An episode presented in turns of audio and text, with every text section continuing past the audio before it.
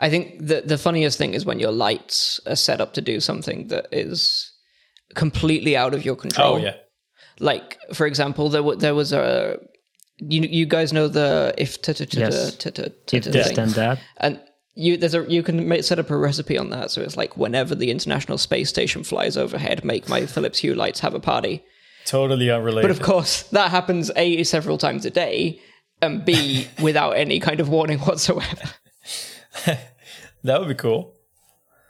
I mean, yeah i don't know i think if you set up like loads of weird conflicting ones as well so that i you, you could very easily make a mess Yeah. with this Totally. and, uh, yeah. for, for great comedic but very little practical effect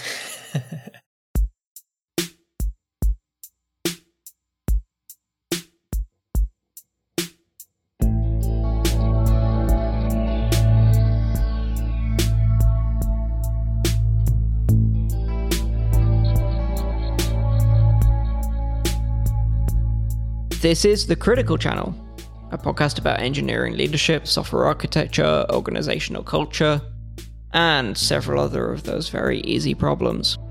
My name's Kieran Patel, and this week I'm joined by Italo Vietro and Maxime Kravitz to talk about knowledge silos. So I have this Google thing, and um, I said, "Hey Google, play some, you know, some nature sound," and it started. We have uh, several hundred listeners now who are now like yeah, listening to the sound for that, of the guys. forest. Sorry for that. Anyways, so the nature sound started, and you know, I went to sleep, and my wife went to sleep, and it was all good. It was about like 2 a.m. in the morning, and then out of nowhere, monkeys start screaming very loudly in the in the thing, and then we're like, "What the f- is going on?" And she wakes up, and and she's like, "Hey, where, where is the sound coming from?" I was like, I, I don't know. I couldn't process. My, my mind was just blocked. And then it came to me. I was like, oh, It's like a two-hour thing of nature sounds, Yeah. and then it moved on to the next track. Yes. Yeah. Okay. And then it came to me. I was like, oh, right. The Google thing. Right. So that was scary. I, I never use it anymore. Um, but it, it it's enjoyable. You try it. Sure. if you don't wake up with like monkeys at night, that's that, that is progress. I've been woken up by a lot of things, but monkeys is not one Yep. of them. So uh, it's definitely a life experience that I've yet to have. Yeah, it's not a good one. I can tell you that.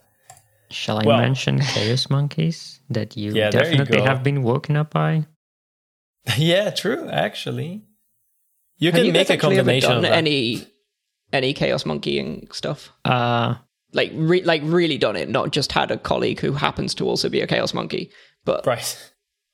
I was part of one experiment. I was not the the one making it, but I was part of one in N26 when I used to work there, and that was super cool actually. Like, so they brought some someone from external parties, and they set up all this Chaos Monkey um, system, and actually, you know, connecting to AWS and so on and so forth, and um, yeah, the experience was great because the reports are really nice in this tool. I forgot the name of the tool.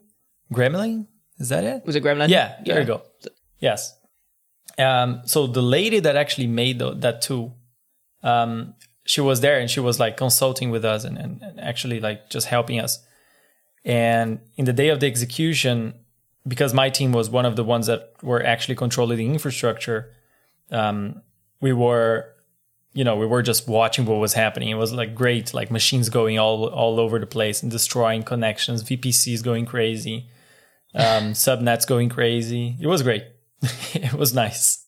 And were you was your system able to kind of self heal? Nope. For the most part, no, it just died. Okay. It was still good to see it, but no, no success.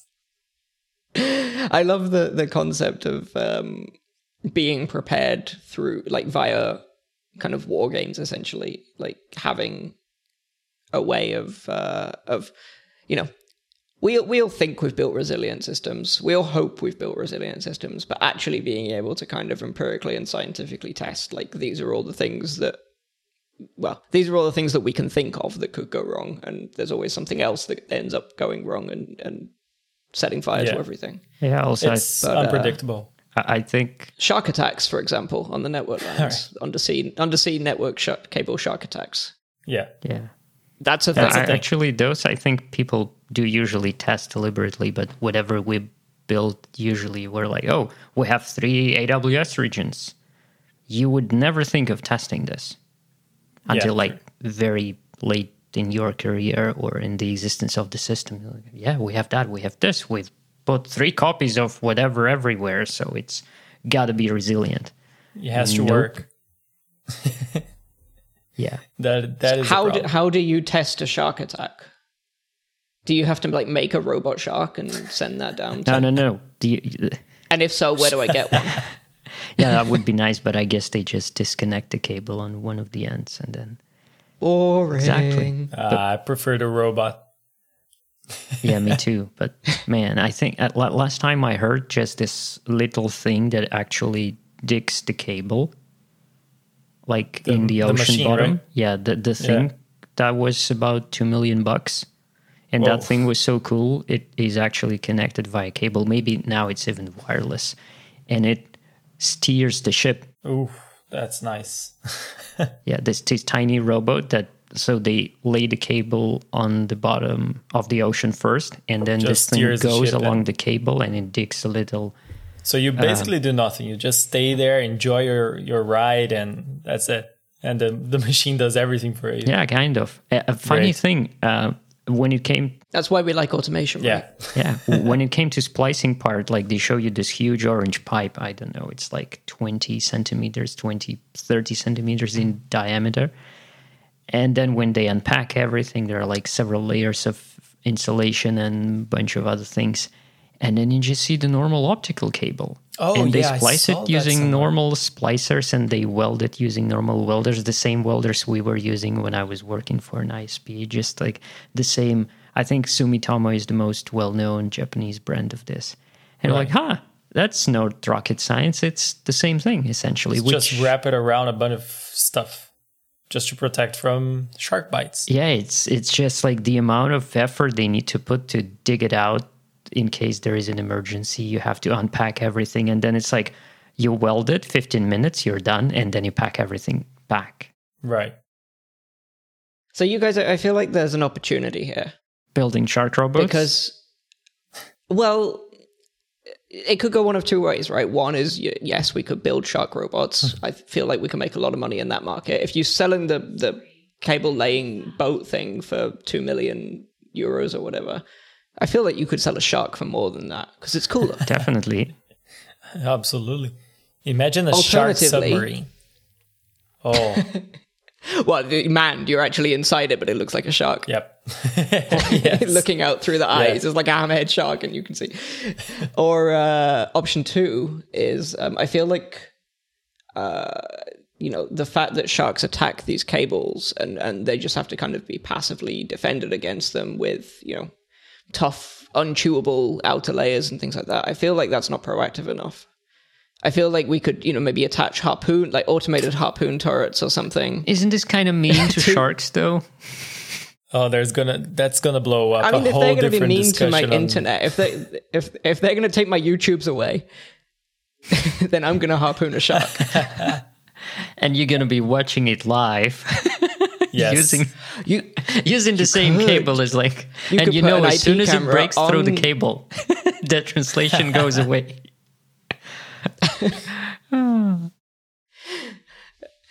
so uh yeah. How's about this segue onto our topic, yes please sharks. which which is knowledge silos? It's not sharks. This is this this is uh how to segue onto a topic. yeah i mean That didn't work. no it, it it did we can always just Let's pretend we it can did. always just start with the thing and You know, I have no knowledge of how to segue onto our topic, and that's why our topic is knowledge, knowledge silos. silos. Have you guys been siloing away the knowledge of how to make a good segue onto a topic? Uh, I wish oh wow oh wow that that went very that that was smooth. Yeah. I mean, yeah, first try.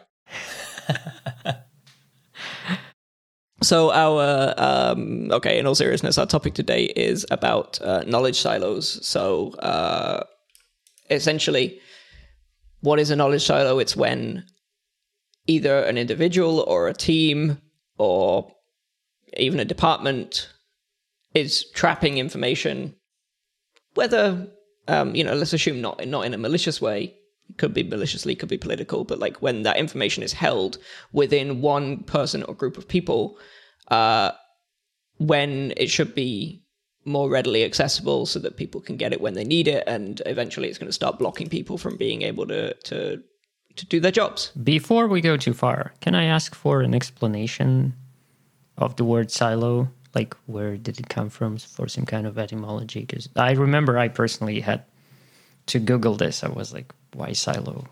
What the hell that is? It's I I have always assumed, and I don't know for sure. I probably should have looked on Wikipedia at some point, but like screw that. That that, I that would expect you now. to. I was like, he certainly did so. no, but I would. Uh, my guess would be that it's related to like a grain silo. Oh yeah.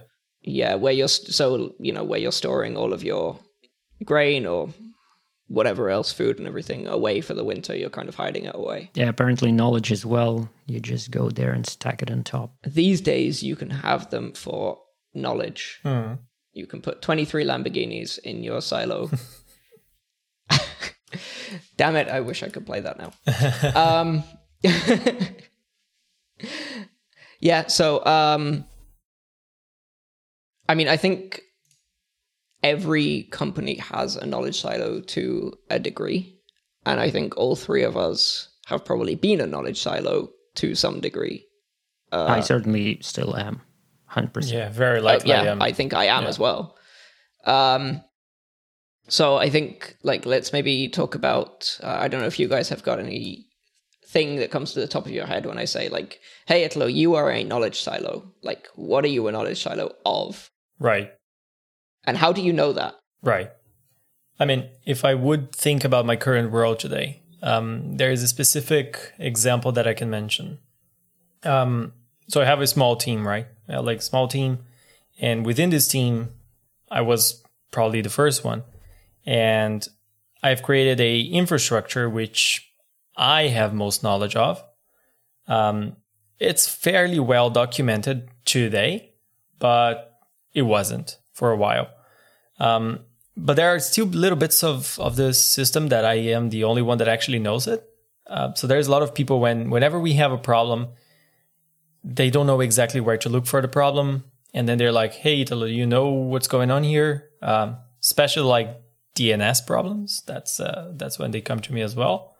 Uh, Kubernetes problems, or you know anything related to that. You they don't come to really need more with this too. Like you own this, done. Yeah, yeah. See, that is that is basically it. It is like you own it and you know how to deal with it. Um, and the problem is because I always like you know like on the willing of helping people, I always try to solve the problem, and I don't pass that knowledge along. So I know I am the holder of the knowledge, which means I am a knowledge silo for, for instance, how Kubernetes is set up today, or how Istio is set up inside our Kubernetes, you know, uh, infrastructure. Um, even though everything that we do is on Terraform, which you know improves readability and it makes it as code, uh, so people could easily go there and kind of figure it out how it works. But obviously, nobody does that. So they come to what is easiest, which is asking me, "Hey, do you know how to fix this? Can you fix this?" Um, and then that's the point in time when I know, okay, I am a knowledge silo because I went on vacation, things went wrong, and I, I got a call in the middle of my vacation. Hey, something is not working. Can you please fix this? I was like, yeah, sure. Yes. I luckily got my laptop with me and I was like, okay, cool, could fix it. But that is like one example, right? Like there are other parts of the organization which I know I am a silo, knowledge silo. Um, but this is the one that comes to my mind right now, hundred percent. I think um, knowing that you can't go on holiday without taking your laptop is probably a very early sign Absolutely. that, that you're a knowledge silo Absolutely. to some I degree. agree, definitely. Also, I mean, you're saying people are coming to you; they're having questions. Do you um, do you ever get the same question multiple times? I do actually, yes. Yeah, if I think about it. And do you just have like uh like either some documentation that you say, hey, like here it is, or do you have I mean in my case I have a Slack order response saying, Are you connected to the VPN? Um That's good. That's good. because nine times out of ten, that's it. Is your Are you computer connected on? to the VPN? There you go. I mean, yeah, recently I've created a knowledge base where I try to put most of my, let's say, brain dump basically into it. Um, and that is working so far. Uh, we have this platform which, you know, you can easily search. It's not like Stack Overflow. That would be great. But, you know, I love the idea of Stack yeah, that would be Teams. amazing. Just yeah, like I the really private like version idea. would be great but we use what we have right so we have atlassian's version of it yeah and uh and th- that works that works i mean it's working so whenever someone comes asking me a question and i know i haven't put it there then they go search and the best thing about it is that even like you know when i there's a very specific task which is not automated and sometimes AWS just kills a machine because, right? And I need to do something very manual there. And I never really got the time to actually automate it or, you know, the patience to automate it. I was like, okay, it's just a few lines of code. But these lines of code, I always forget. So I put in the in the knowledge base now, and now I use the knowledge base to actually copy the freaking commands and then execute it in the machine whenever I need it. Um, which means I am trying my best to put the knowledge in there. Uh, it's sort of working, but still sometimes, you know, people just come to me and I just do it because it's faster, but it's not the best way. Yeah. I feel like we're all very statistically driven people, and by that I mean we should probably increment a metric every time we're asked the same question. Yeah, that would be great. Ship it to Prometheus. Yeah. Yeah, and increment it somewhere. another metric every time you do something over and over and over again. And, And th- exactly. when you promise Like- yourself, like it, it's the last time, I'm automating this tomorrow, and you never do it. You never do. That's the problem. I said I said this million times for that task and I was like, yeah, I'm going to automate it. It's so easy. Never done it. Still there. I have one like that where the automation for one system, which happens to be the first system that I automated when I joined the company that I'm at, and the automation for that very first system that I did is obviously very different to all the rest because it was the first one I did, and then I learned from it and did all the rest. And I always take it down because I always Oh, make a change it's always special. that propagates to all the rest Yeah. automatically. But that's the special case, and I keep saying to myself, it's been probably I don't know, well over a year now when I keep saying to myself, I should probably fix that. I should probably make that like consistent with everything. No. It's like I have Bash on my work laptop and ZSH on my home machine. And ZSH is set by default to um, save the history immediately. So whatever you type in one terminal window, you go to another window. It's readily available there. And if you kill all of them, the history is already synced to your drive, so you never lose it. On my work laptop, it's Bash, and history is only synced when you kill it by default. And every now and then I will restart it and I will lose a ton of history. And I would go mad and I would be like, the next three minute I have, I'm changing the settings. It's been a year and a half, I think. Cheshire slash S done. Yeah. But no. yep. That is basically it. Yeah, so I, I think um, the the knowledge silos that we've talked about so far have been all kind of technical ones, um, and uh, you know tool, tooling like Terraform or whatever. And I I definitely have this problem. Um, there's also I'm not sure. I'm not sure any of us actually have this problem right now, but there's also the problem of knowledge knowledge silos when it comes to domain knowledge rather than technical knowledge. Oh, I think I think we do sometimes without Yeah. really realizing this. It's like you can have a knowledge silo anywhere, right? When I was researching stuff, preparing to this talk, knowledge silos are like it, it's a global thing. Companies have mm. them since forever. Like it's a long-standing problem of humanity. Like knowledge silos, people knowing things and for whatever reason not letting others know, or the information gets lost. There are actually things that humanity had to rediscover how to do because, like people who knew how to do things, they died, and then people had to reinvent the wheel literally. Yeah. I, I don't really have particular examples, but I was reading a book recently, and something like that was mentioned there. So yeah, it is uh, quite a, quite an old problem. on the ancient ancient days, the way of passing that knowledge along was books, right? A lot of people would just write a lot of books and write the knowledge. Well, those those people who could read and write. yeah, of course, uh, especially church at Re- the time. reading and writing was already a knowledge silo. Oh yeah. Yeah, it was. It was exclusive. Um, but even if if you think like most of today's humanity knowledge is because of things that were written by the church back in I don't know whatever thousands years ago, um, and that was exclusive, like you said. Eventually, you know, things went to you know other people could like start reading those things and more people could start writing those things and then knowledge starts spreading. But the problem still is there right? We still have knowledge silos up to these days where we have information technology and still here. I think in the case of the church, and oh man, never discuss religion on a podcast. I think in the case of the church, this was somewhat political, Yeah. right? Because they wanted to be able to hide a lot of certain information information or, or control Do you certain really have information to keep for- digging that hole? I'm going somewhere with it, okay? All right.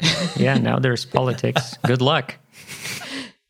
No, they're trying to. They, you know, there was a, an attempt to control information for their own kind of political nefarious gains. Um, won't go too much into specifically what information that was because that's when it gets a little bit thin ice. But yeah, um, whereas you know, I don't necessarily think that. I mean, I'm a knowledge silo, right? I know I am, but it's not because I'm trying to hide information. I Yeah. really do not want to be a knowledge silo. I don't want people to, to need so me. I don't want to be. where you were going with that. yeah it's a different perspective right Yeah, exactly. And I mean, I think that that kind of like political knowledge siloing can happen within an organization as well. Oh, definitely. totally. I, I, I 100% worked with people who were doing this, and I might have I- been doing this as well. I'm, I'm not. I have a feeling we might be thinking of some of the same people, to be honest. Uh, but, no, uh, let's uh, not but go, let's definitely yes not go and there. no. Yeah, but I think in pretty Right. much every company I worked for, there were This people. existed. There were people like that. And again, I cannot say that I've never done this. I definitely might have. i mean sometimes you don't want to disclose a certain kind of information for you know to not cause panic that happened a lot of my decisions sometimes was not to inform a lot of people about things um, proactively because I didn't want them to, you know, get scared or something like that. And that was helpful. Afterwards, information came along through me, anyways, but on the right time. So there is also the, the right time to release a specific se- set of information. You just have to know when. Interesting. Yeah, I never thought about it from that point of view, but yeah, you're right, I guess. Well, I'm not sure how often that situation comes up in the context of working in a tech department at a company. Right. But certainly from like a political standpoint, sometimes sometimes you can use your powers for good. Yeah, totally. But coming back to Yeah. the technical side of things and domain side of things, like you said, um, yeah, I mean, like domain domain knowledge, like like Maxine said, like uh, there is. You can easily see that when you have a bigger organization with different teams, right? Like you have different teams with domain, very specific domain knowledge, and that is completely you know it's only for them and they have that knowledge and if that team gets dissolved for whatever reason uh, we have a problem because then you have to offboard a few services that goes to another team and there's zero documentation there's zero whatever transition period where people will try to you know um, teach you like how how how does this system work and and then you have a domain knowledge specifically um, not sure how you solve that. There's probably a tons of ways of doing it. We, we're going to discuss this a little bit further, but um, this is one of the, the things that I used to see when I used to work in a bigger organization, like N26, for instance. That was one very good example of very big organization, very fast pace pace changing, and uh, keeping up to you know keeping up to documenting everything everything that you know becomes so cumbersome and difficult to you know to actually keep like do it that nobody does it in the end I, I think honestly, um, that is I, that's perfectly understandable, but it is the way that most knowledge silos are Exactly. created in terms of you, you don't have the appetite to do all that documentation, especially when you're just starting out and when you're you know you're kind of throwing things together, you're you're hacking a little bit, you're you're trying to launch your first iteration, um, and you've only got you know three or four people working on the thing at that point anyway. So there's no point in doing documentation because the the bu- the business domain is small enough that it fits in everyone's heads at that point. I don't think Um, there is no point. I think there is a point. It's just we we, A hundred we percent, think, there there is is we a point, think but it's there is- fine okay, to yeah. go without it. Yeah. Yeah. I mean, l- let's But, not I mean, uh, you know, confuse given- uh, ourselves and everyone else. There is a point. yeah, no, okay, okay. I mean, there's always But I a mean, point given of given, writing given the context of of what you're doing, it is not something that even like gets onto Yeah, your it totally feels like because yeah. something that you can go without. Yeah. especially if you're you know if you're trying to launch very lean and you're trying to just validate a hypothesis. Oh yeah. How to how to get You- lean? Let's chop off the documentation first and some other Well, not necessarily. Like if you you know if if all you're doing is is trying to take your riskiest assumption and validate that assumption, there, there might not be enough to document because you are taking an assumption that you don't know whether it's going to stand the test of time anyway. You're you're just trying to validate can we sell this? Mhm. Yeah. Um, and you know before too long you've done four or five of those, and then you're like, oh, you know, damn it, now we have a product Yeah. uh, and no documentation, and probably you know More no people tests coming and no in. CI, and and and now we're hiring, and we have to onboard people on this, and we're trying to be cross-functional, but we can't be because you know as soon as you try and add cross-functional teams to that, which are, I believe are a very good idea, but as soon as you add that to it, then someone has all the knowledge when it comes to the front end. At least in you know in the early days, eventually you have like enough front enders that, that it's not a silo anymore. But in the early days, you might have like one front end guy. You might have, you know, one person who is is doing uh, payments or billing. Yeah, just to kind of drop a bomb here, I think you can still have a silo, or this knowledge may be considered sitting in a silo, even if, uh, as you were saying, you have enough front enders. But if no one else knows anything about what this huge group of front enders is doing, this also might be a problem sooner or later. Well, and if there's a problem on the front end and you can't get, as I'm very familiar with, if there's a problem on the front end and you're woken up at three o'clock in the morning and you're like, well, now I need a front ender, which has happened to me. Fair enough. But I have I have a question though. Um, so let's say that we have a big organization, right? Multiple teams. We're all working in different parts of the system, and you have one team which has knowledge about one specific part, right? Another team doesn't. They have a knowledge about something else. When do you know that you don't have a silo anymore, right? Like when do you, when is the boundary where you say, okay, I have this team. This team is big enough. I have you know like three backenders in it, three frontenders in it. They know everything about this domain. Is that a knowledge silo still, or is that distributed enough that people know how to deal with things?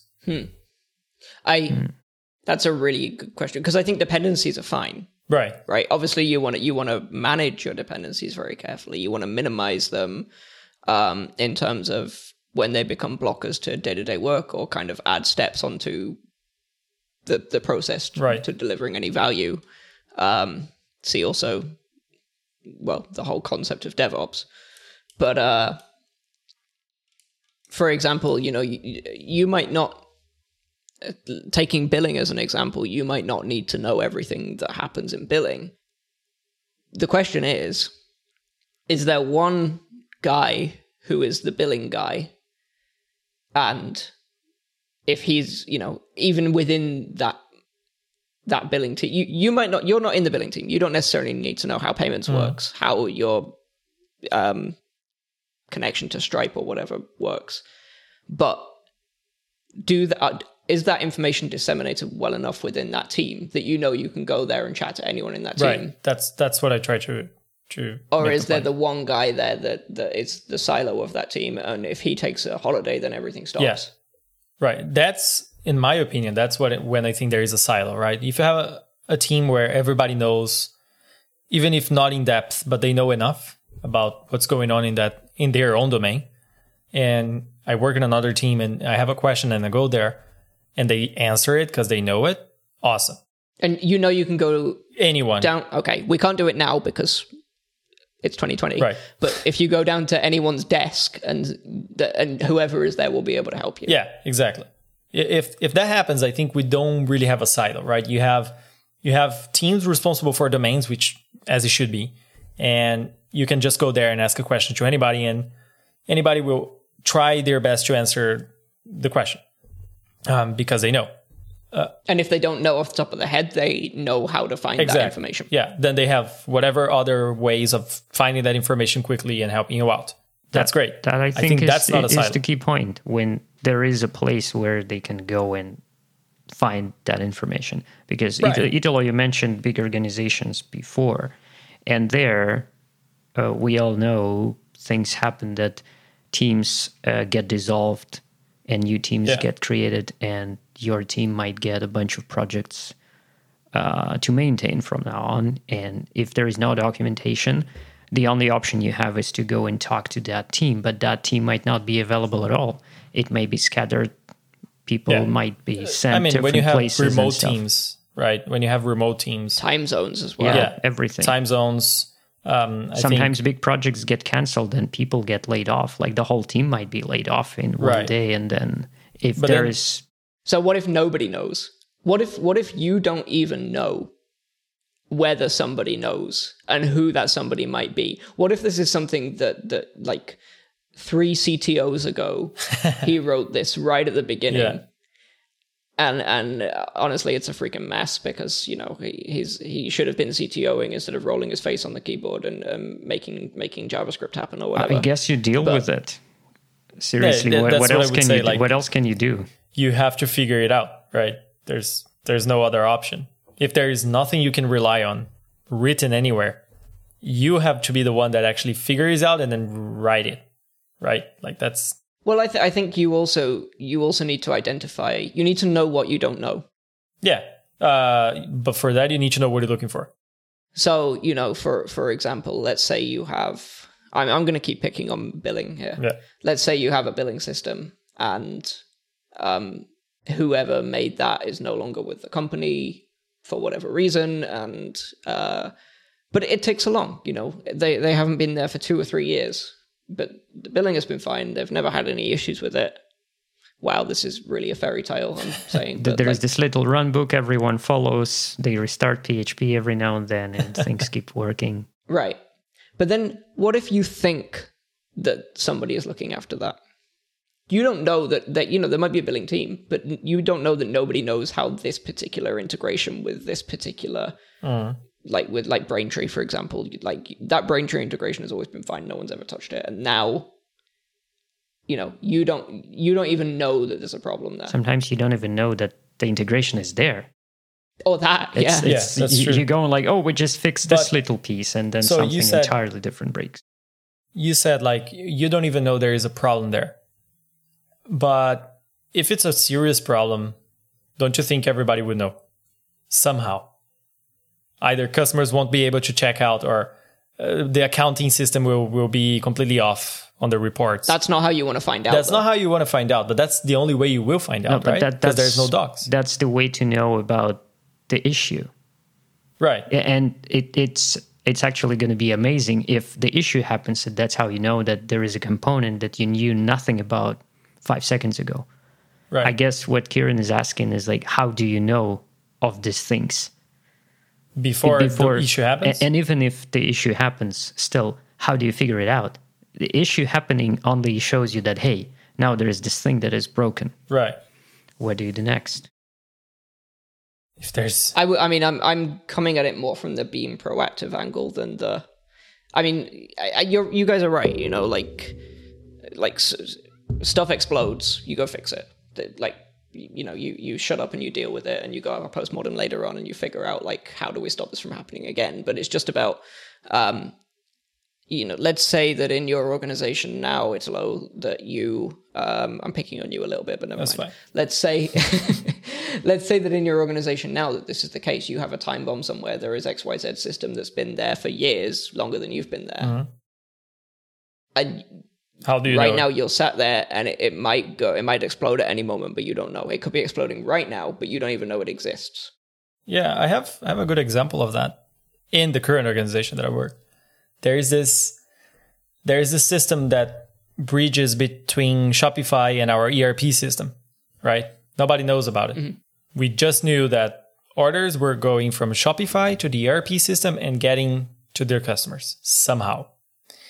Um, I've been there for like a year. Never knew this existed. It was always working.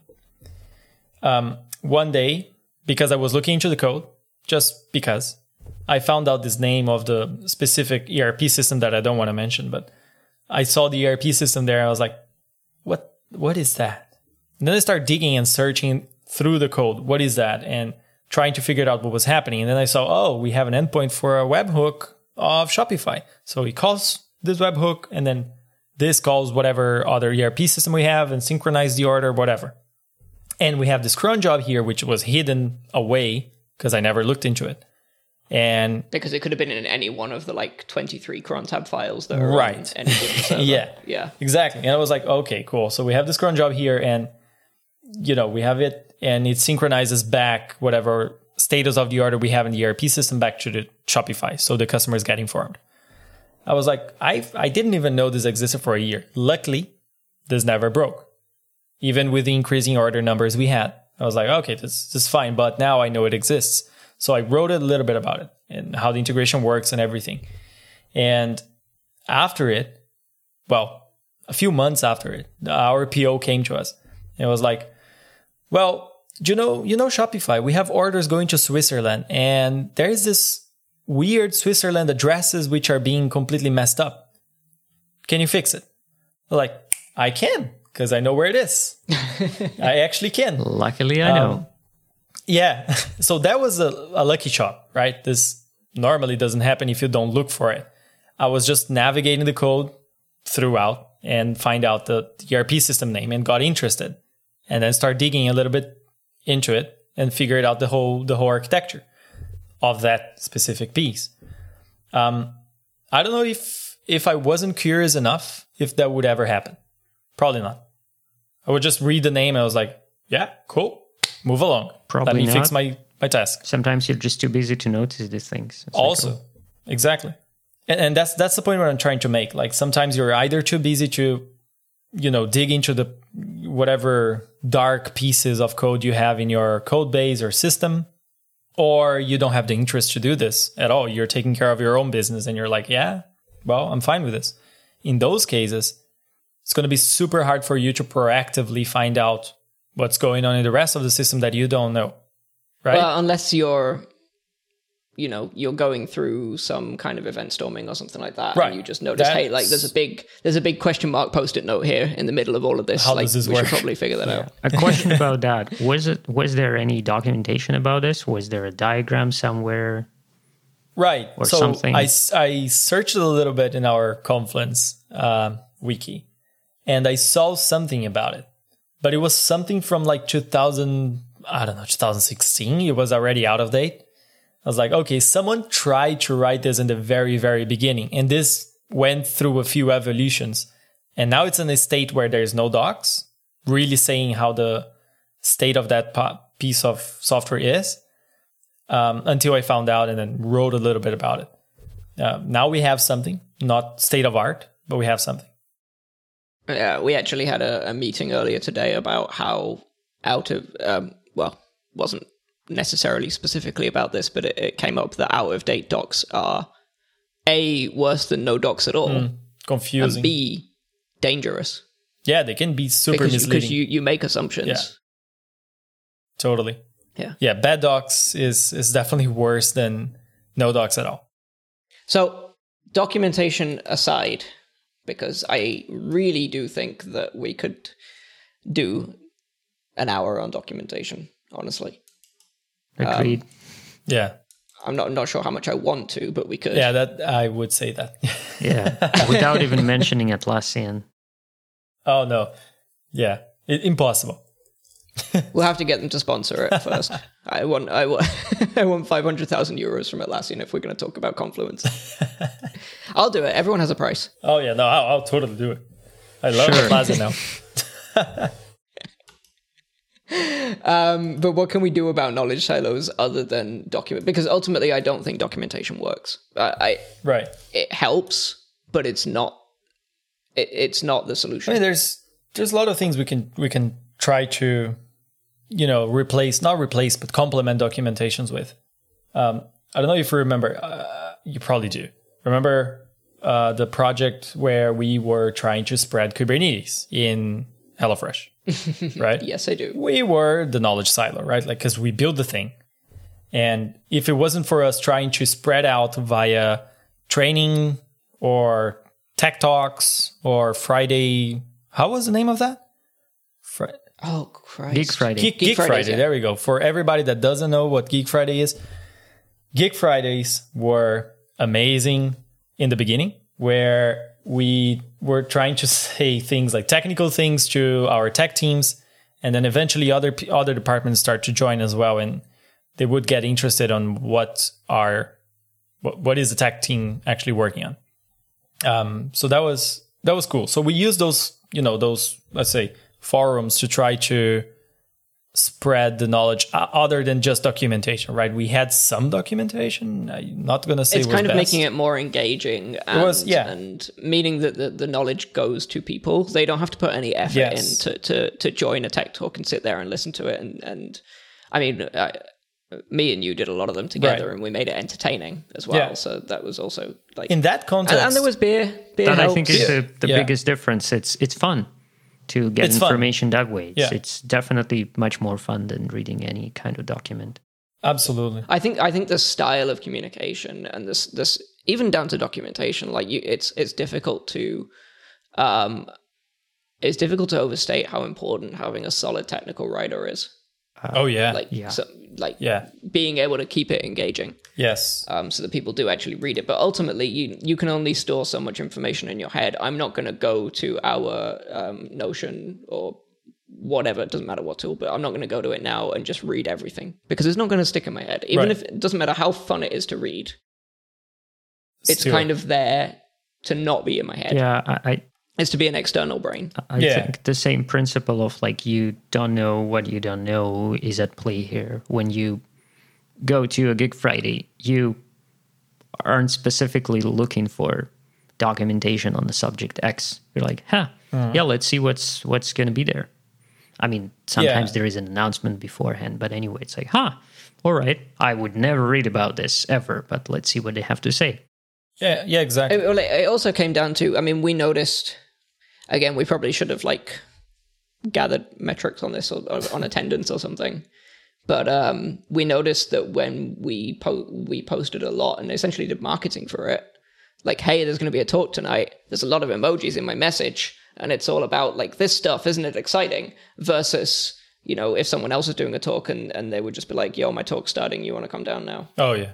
A little bit like preparation. It definitely made a big Yeah. difference to attendance, and I think like being knowing how to communicate, even if it is just you know going on Slack, whatever like hashtag developers channel you've got or whatever, and just at here, here is some information that I think is important enough for me to do, an at here with emojis and with like well written and with like bold bits and just like split it out into paragraphs and, and everything. I think that that makes a big difference. like the style of communication makes a big difference yeah. I mean, uh, and putting it in multiple places as well, like uh, making sure that people cannot miss it. I mean, going back to that that Kubernetes project that we had at Low, we um, you know, we did the tech talks, uh-huh. we yelled on Slack, we sent out emails.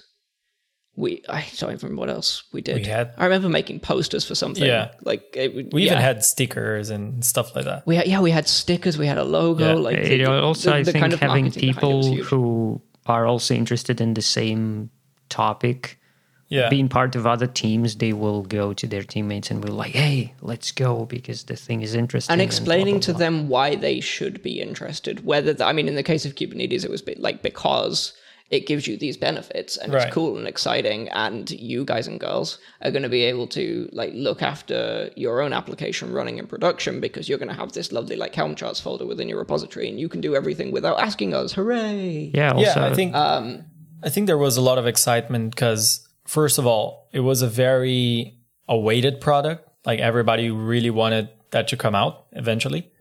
um, and also we promoted, I, I, would say, fairly well, um, which which was a privilege to be honest. Like, because we, not every company can actually have that privilege of you know investing time to promote a product that you're doing at the stage that we were at you know at HelloFresh at the size that we were, we had that privilege and and we make use of it, which was totally great. Now, if we would give advice to other people which are in companies that are not at that stage, and you know if they want to go down other roads aside from documentation, if you have a you, know if you have a forum where you can go and say give a tech talk and do like some shouting on Slack, like you said, with some emojis and trying to be a little bit more engaging um, that would definitely improve things for sure. Even webinars, you know, like if you record something, yes. that is great. Like if you're in a remote team, that is probably the best thing you can go to. Like it's right now, really something I want to experiment with. I haven't played that much with. Yeah, them, me neither. They, they could um, be huge. I think it's great if you can. You know, it's it's something that can be easily updated, and also something that is great for onboarding. If you have webinar, uh, especially like hey setting up my development environment oh god that would save us a lot of time um, that those things are a little bit more engaging than just documentation and also more inclusive if you're actually thinking about you know some visual impaired people and, and so on and so forth that is way more inclusive sometimes mm-hmm. than just documentation and badly written documentation so, yeah, some people it's just easier for them to uh, consume content when it's in the form of presentation or video or yeah. someone uh, talking to them rather than Absolutely. reading things. There is, let's exactly. say, dyslexia and all other kinds of things that prevent people from easily consuming content. Or just kind of non-native English speakers as well. Like, yeah. you know, uh, being able to being able to see my screen as I'm doing something is way more useful than me writing documentation oh, saying like, "Hey, now you should do the yeah. the DNS something something." And, and another thing, quite often, I don't even know how to express what I do in text, and just right. writing the whole page do, right? of pictures of like snapshots of my CLI or making the video of it and putting this on a documentation right. page yeah, feels I mean, stupid as well.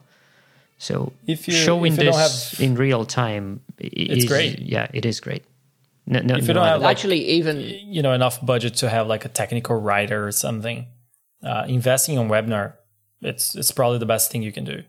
It's great. And I think I think even at that point as well, um, there are certain assumptions that that you can make like if you know let's say you're debugging some issue or something and you you can i can make the assumption because i know our infrastructure and I understand how networking works or something, and I can say, okay, like I know that the issue is between this and this. I, I, you know, I can already narrow that down just through my own experience and intuition and, and everything. Like I, I can kind of tell where it is, and I think you can kind of demonstrate that a lot better if you're kind of talking through the problem as you're solving it versus trying to write everything down as you go. Yeah. Like it, assumptions get yeah, lost. and you get yeah. feedback immediately when you're writing stuff. You're kind of like boiling there in your own pot of thoughts and things, and you have all the context. And as usual, you assume that hey, I read my own documentation. It's super clear. Like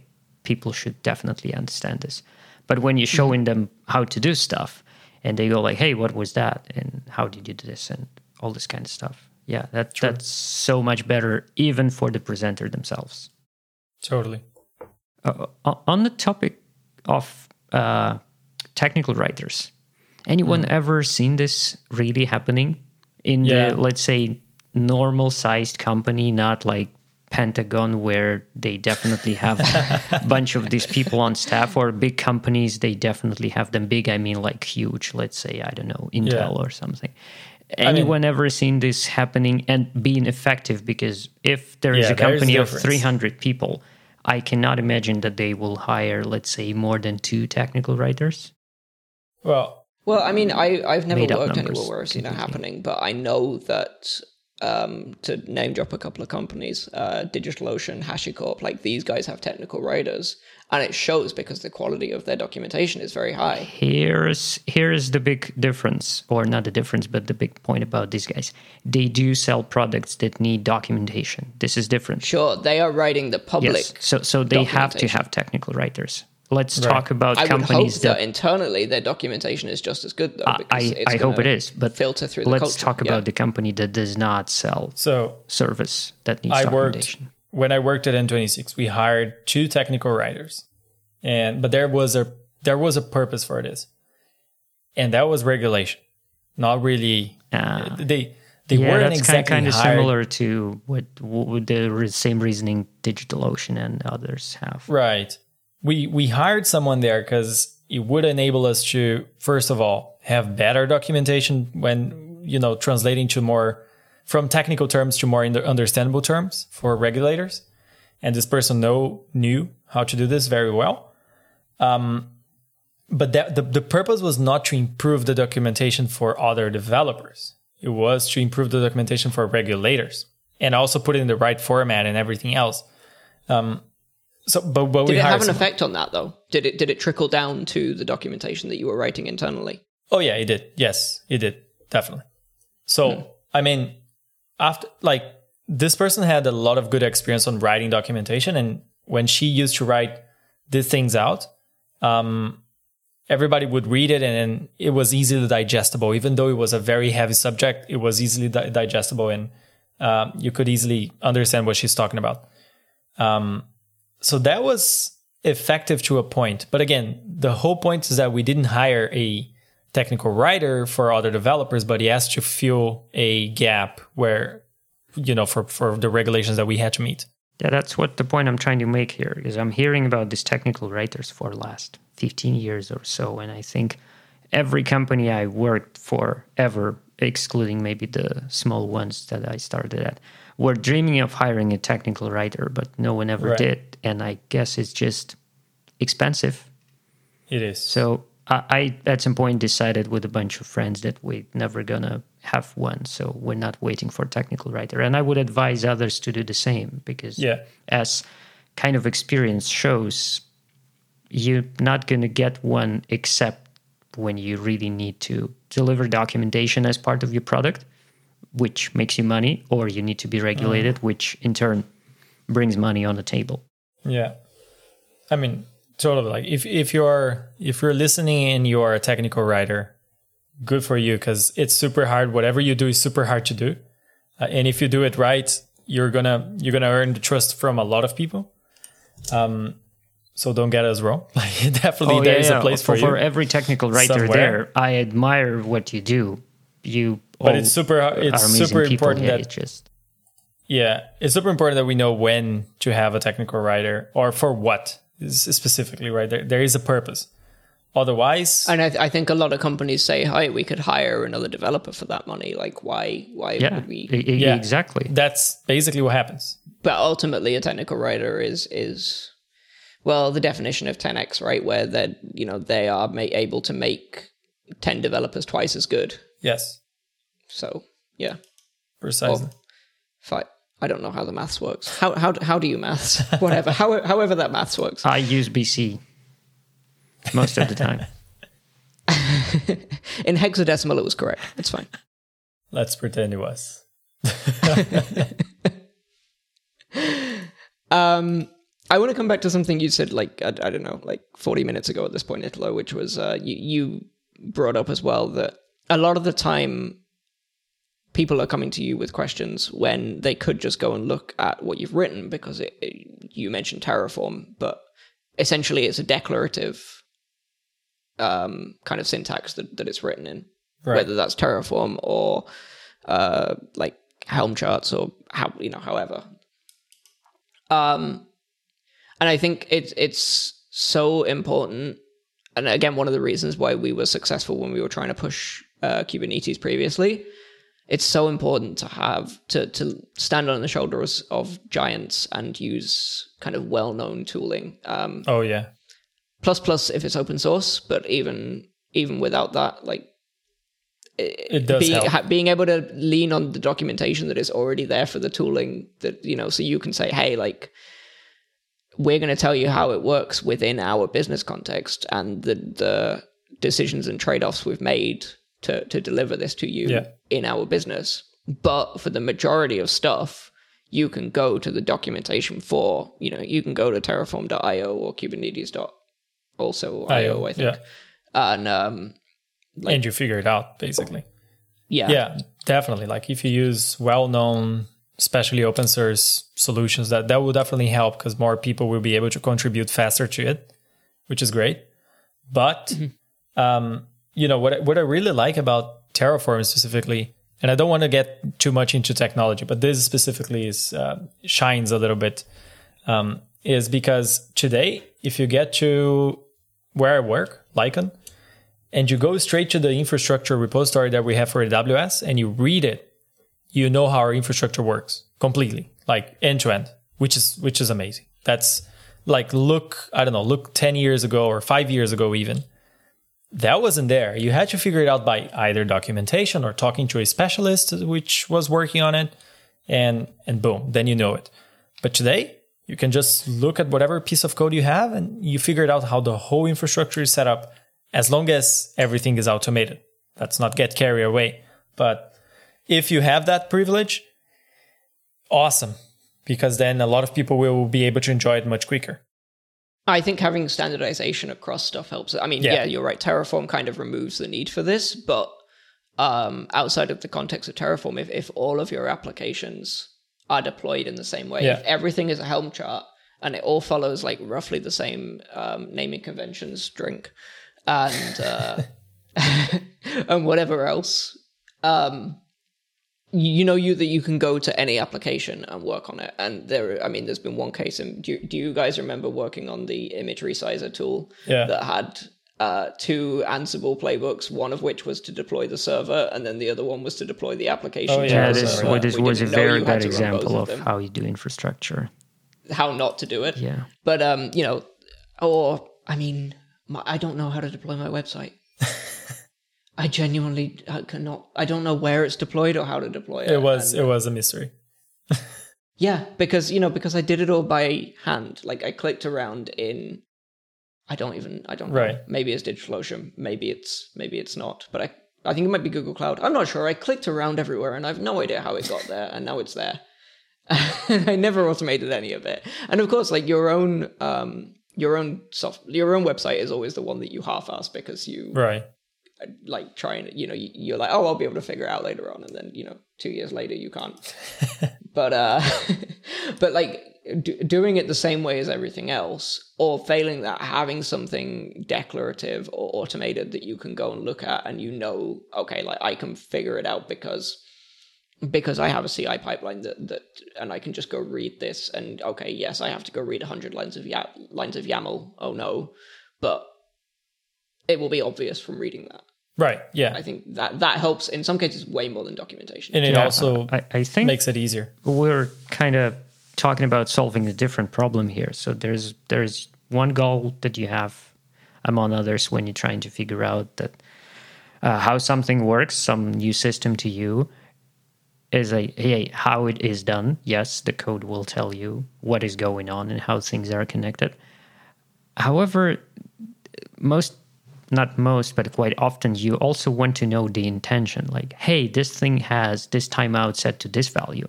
Your code no matter how amazing this is would never let you know why it's there. Why it's there sometimes even what for. For instance a small example just this day my teammate had to increase timeout on, on an alb because we have a piece of software that does like long running requests i think we had to set it to like 15 minutes or even 20 minutes so the, the web browser will be waiting for the response from the web server for this much time you look at the code it's just one number you'd never know what why is it why this well, number and is if I saw high. a timeout for 15 minutes, I would. I mean, I would assume that there's a good reason behind it, but then again, that that's like the kind of thing that you don't know who to even go yeah to. m- might also look like a mistake so the point i'm trying to make Yeah. Uh, even if I agree with Italo, Terraform is amazing and it does a good job. Uh, also, in explaining you how the infrastructure is set up, it's still far from everything. It's actually very little piece, I would say. It's very important piece. It's the piece that we never had before. I agree, but it's far from everything. Yeah, it's not everything, but it's good enough for what we have today.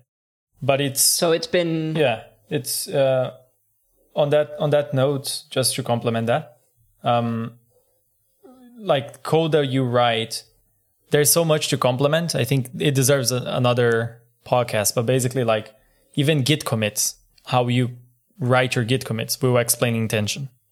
Um, so it really depends how much you want to put intention on what you do. So you can either comment on your code, you can write proper Git commits with intention, you can write proper PRs, you can complement on documentation.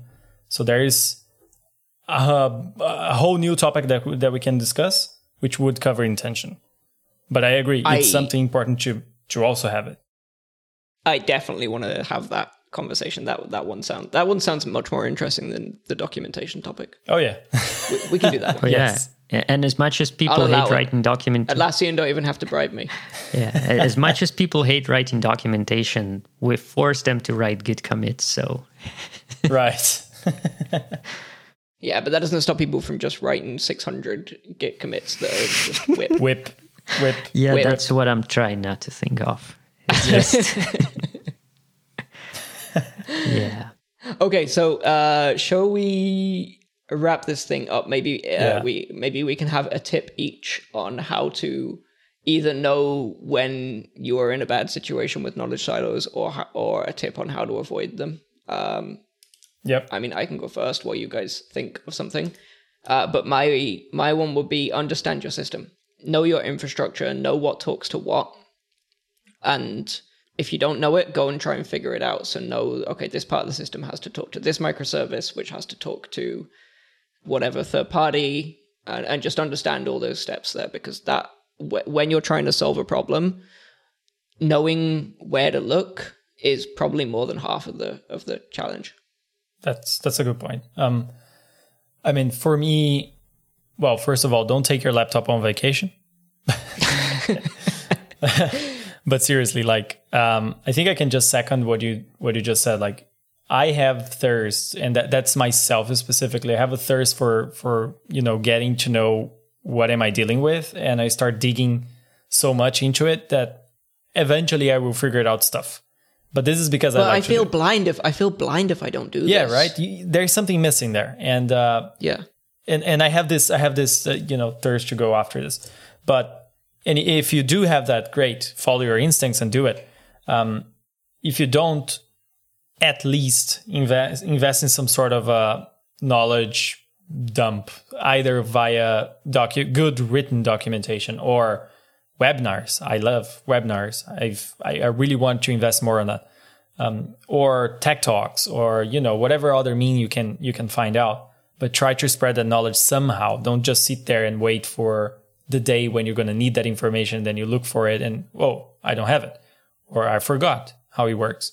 So put it somewhere or you know record something but pass that knowledge along. That's that's i think it's what i would do. Yeah, my advice is kind of from the opposite side of uh, the other side of the wall, rather. Uh, if you're the one who people usually come for knowledge to, I'm pretty sure you are the knowledge silo. And as much as we encourage others to be thirsty for knowledge and trying to extract this from us, uh, we also, as uh, people, uh, holders of knowledge, I believe, can do much better job in disseminating this knowledge in Totally. any possible way. Uh, be proactive in writing things down and letting others know how things work. And I think important part, which uh, might start another big conversation. Uh, if you're constantly just uh, doing things for people rather than explaining to them how things work, they will never get this knowledge from you. Yeah. If you're just always gonna be that one that, as as a good book plus with a pair of a good book with a pair of hands that not only tells you how to do things but also does things for you uh, they never going to take this knowledge from you and you will be the knowledge silo constantly which then all the other things come with it such as burnout and uh, not, that can be difficult yeah. as well because you you want to be helpful yes that Yeah. that's why uh, but actually you're not helping and it it feels like you are in the short term but in the long term you're not helping Exactly. Yeah. It's That's the point I, in time think when we've you- all been doing this for a Yeah. while and i think i'm still doing this it's it's I'm difficult. definitely it's doing this. I, I did this today. It's it's so difficult. It's a bunch of things. It's the kick that you get from solving whatever. It's also, I guess, maybe even to show off every now and then in in, a- in a and good it's way. the quickest thing quite often it's the quickest thing you you know you you just okay like you have a problem you're blocked by it and i'm gonna Al- fix it also for that you. yeah it's like oh Yeah. I, I want people to be more productive uh, funnily Yeah. enough the team i'm a member of is called the productivity team so our job is to make people more productive and quite often what i do is exactly the opposite of what i should be doing i just unblock them as quick as possible but then yeah it's definitely not the most optimal way Okay, so you have been listening to the Critical Channel. Uh, this was uh, our episode on knowledge silos. Uh, you can find the show notes for this episode at criticalchannel.io slash six, and you can find us on Twitter at uh, Criticalio. Criticalio. Criticalio. And we will catch you next time in a couple of weeks. Bye. All right. Ciao. Ciao.